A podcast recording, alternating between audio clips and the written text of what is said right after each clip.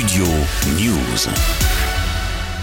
La situation est alarmante à la frontière franco-italienne dans les Alpes-Maritimes. Depuis le début de l'année, le département et notamment la ville de Menton fait face à un afflux de migrants, parfois mineurs, alors que le gouvernement a reporté son projet de réforme sur l'immigration, faute de majorité à l'Assemblée nationale. La situation semble sérieusement s'aggraver. Confirmation vendredi au micro de BFM TV du directeur de cabinet de la préfecture des Alpes-Maritimes, qui table sur quatre fois plus d'arrivées sur le territoire. Le flux d'arrivées, il y a fois plus de débarquement sur les côtes sud de l'Italie. Donc depuis le début de l'année, ça veut dire qu'il y a euh, une augmentation très très nette de ce flux avec euh, euh, des renforts qui, qui, nous ont été octroyés pour essayer de, de, le contrôler au mieux. Cette pression migratoire accrue à la frontière italienne a notamment incité la première ministre Elisabeth Borne à annoncer la mobilisation de 150 policiers et gendarmes supplémentaires dans le département des Alpes-Maritimes cette année.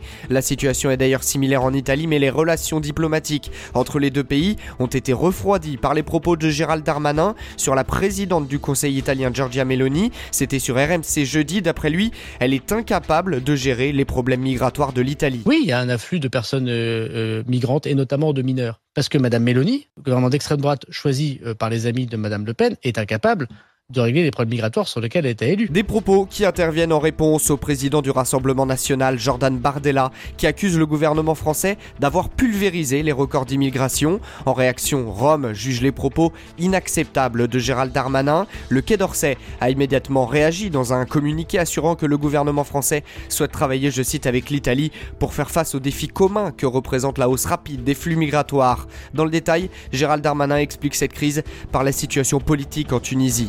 Le ministère italien de l'Intérieur, 36 000 migrants ont franchi la frontière en 2023, soit 4 fois plus que l'an dernier sur la même période, tandis que 824 personnes sont déjà mortes en mer Méditerranée depuis le début de l'année. La frontière à Calais, dans le nord, est aussi un point de tension face au flux de migrants et à la nécessité de les prendre en charge partout en France, principalement les mineurs isolés, qui représentent près de 15% des arrivées sur le territoire.